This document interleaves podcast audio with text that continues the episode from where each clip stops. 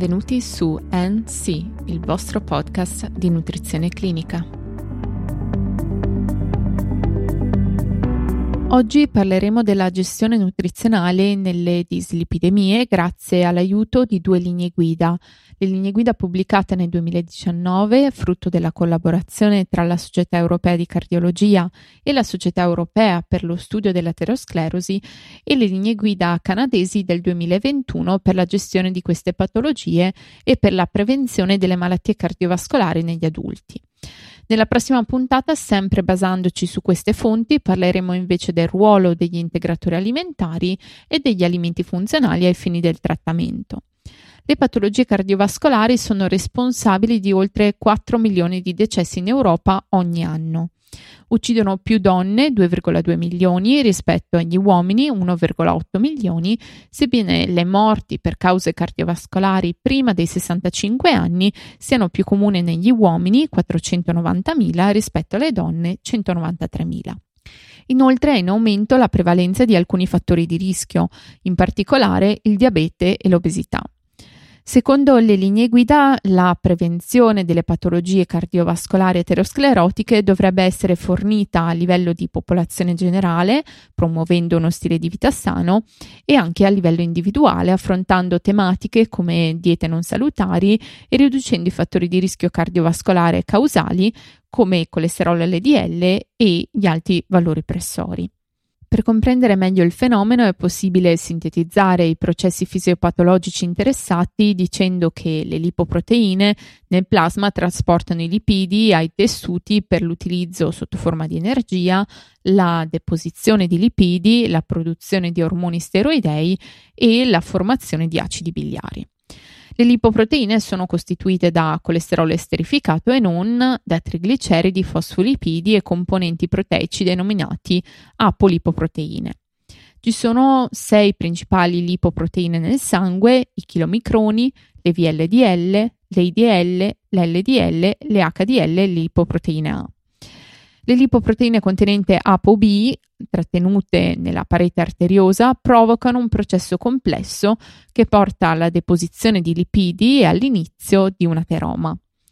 L'esposizione continua a lipoproteine contenenti ApoB attira ulteriori particelle che vengono trattenute nel tempo nella parete dell'arteria e alla crescita e alla progressione di placche aterosclerotiche.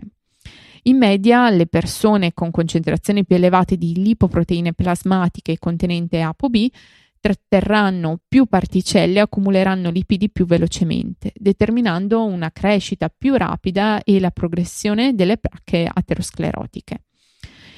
In seguito l'aumento del carico della placca aterosclerotica insieme ai cambiamenti della composizione della placca raggiunge un punto critico in cui può verificarsi la rottura di una placca con la formazione di un trombo che ostruisce il flusso sanguigno con conseguente o angina instabile o infarto del miocardio e in alcuni casi anche la morte. Ciò fornisce il razionale per incoraggiare a uno stile di vita sano e per mantenere bassi i livelli di lipoproteine contenenti ApoB per tutta la vita, per rallentare la progressione dell'aterosclerosi. Ciò spiega anche la motivazione a raccomandare un trattamento per abbassare colesterolo LDL e altre lipoproteine contenenti ApoB, sia per la prevenzione primaria che per la prevenzione secondaria degli eventi cardiovascolari ricorrenti.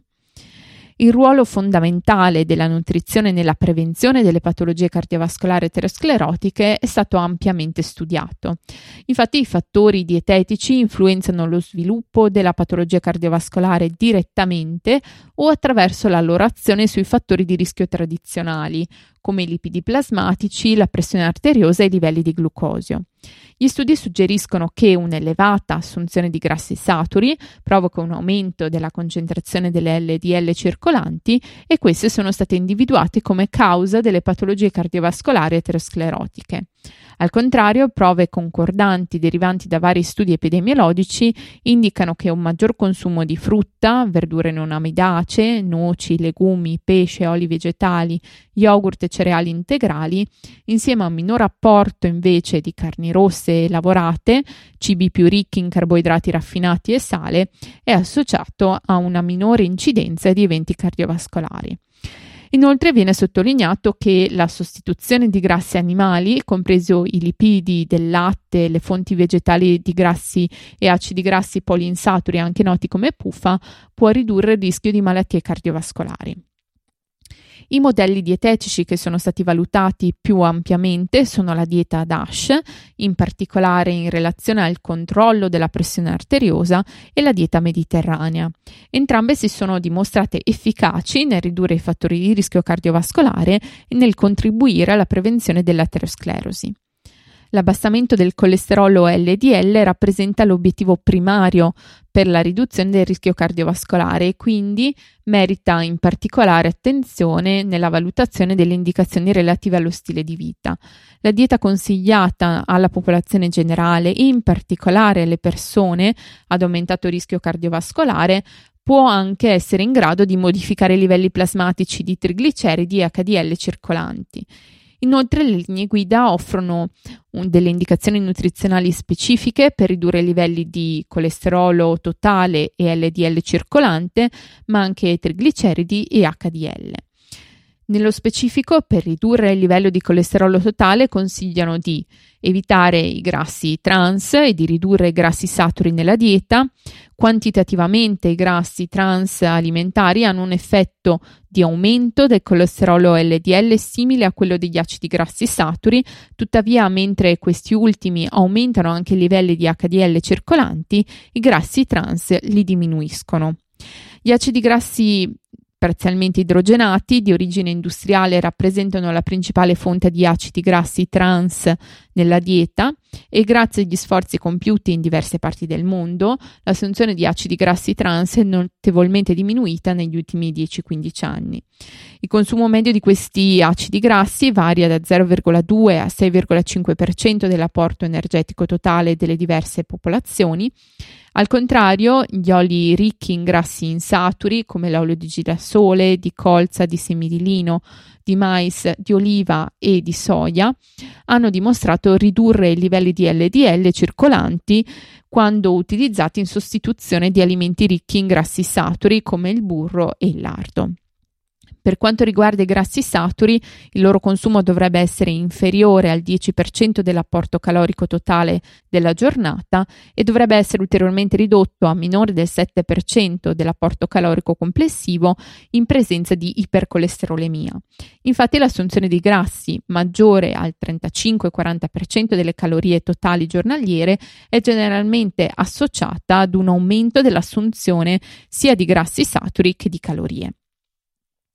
L'aumento della fibra alimentare è un'altra indicazione fornita dalle linee guida, la fibra alimentare in particolare di tipo solubile e che può essere presente Mm, legumi, frutta, verdura, cereali integrali come avena e orzo, ha un effetto ipocolesterolemizzante e rappresenta un buon sostituto alimentare dei grassi saturi per massimizzare gli effetti della dieta sui livelli di LDL e per ridurre al minimo gli effetti negativi della dieta ricca in carboidrati su altre lipoproteine.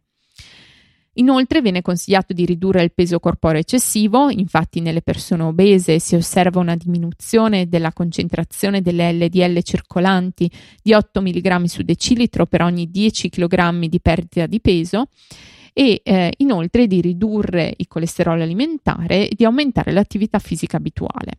Invece per ridurre il livello di lipoproteine ricche eh, in trigliceridi, ovvero per agire sull'ipertrigliceridemia, viene suggerito di ridurre il peso corporeo eccessivo, di ridurre l'assunzione di alcolici, di aumentare l'attività fisica abituale e di ridurre la quantità totale di carboidrati con la dieta. L'assunzione di carboidrati dovrebbe infatti variare tra il 45 e il 55% dell'apporto calorico totale della giornata, poiché percentuali sia più alte che più basse di carboidrati sono state associate ad un aumento della mortalità.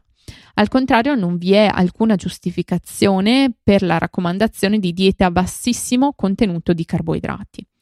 Un'altra indicazione riferita ai trigliceridi è ridurre l'assunzione di mono e di saccaridi. Il consumo abituale di quantità significative, quindi maggiore del 10% dell'apporto calorico complessivo di fruttosio nella dieta, contribuisce a un aumento dei trigliceridi.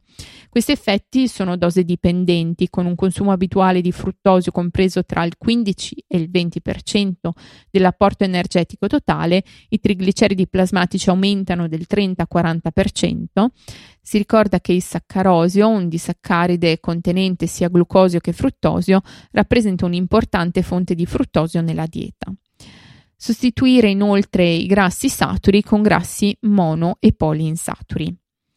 Infine, per aumentare i livelli di HDL viene data indicazione di evitare i grassi trans nella dieta, di aumentare l'attività fisica abituale, nello specifico 25-30 km di camminata veloce a settimana o attività ad esse equivalenti, può aumentare i livelli di HDL circolante di 0,08-0,15 mmol su litro, ossia 3,1-6 mg su decilitro. Viene anche consigliato di ridurre il peso corporeo eccessivo, infatti è stato osservato un aumento di 0,01 millimoli su litro, ovvero 0,4 mg su decilitro per ogni chilogrammo di diminuzione di peso corporeo quando la riduzione del peso si è poi stabilizzata ma anche di ridurre i carboidrati alimentari e sostituirli con i grassi insaturi. Il consumo modesto di alcolici può essere mantenuto, il consumo moderato di alcol, quindi inferiore a 10 grammi al giorno, quindi un'unità indicativamente per uomini e donne, è accettabile per coloro che hanno un'abitudine al consumo di bevande alcoliche se i livelli di trigliceridi non sono elevati. E infine smettere di fumare. Per oggi è tutto, vi do appuntamento alla prossima puntata. Ricordo che nelle note della puntata sono disponibili le fonti citate. Per ulteriori approfondimenti vi invito a seguirci nella pagina Instagram di NC Podcast e per qualsiasi informazione potete contattarmi all'indirizzo email info-ncpodcast.net.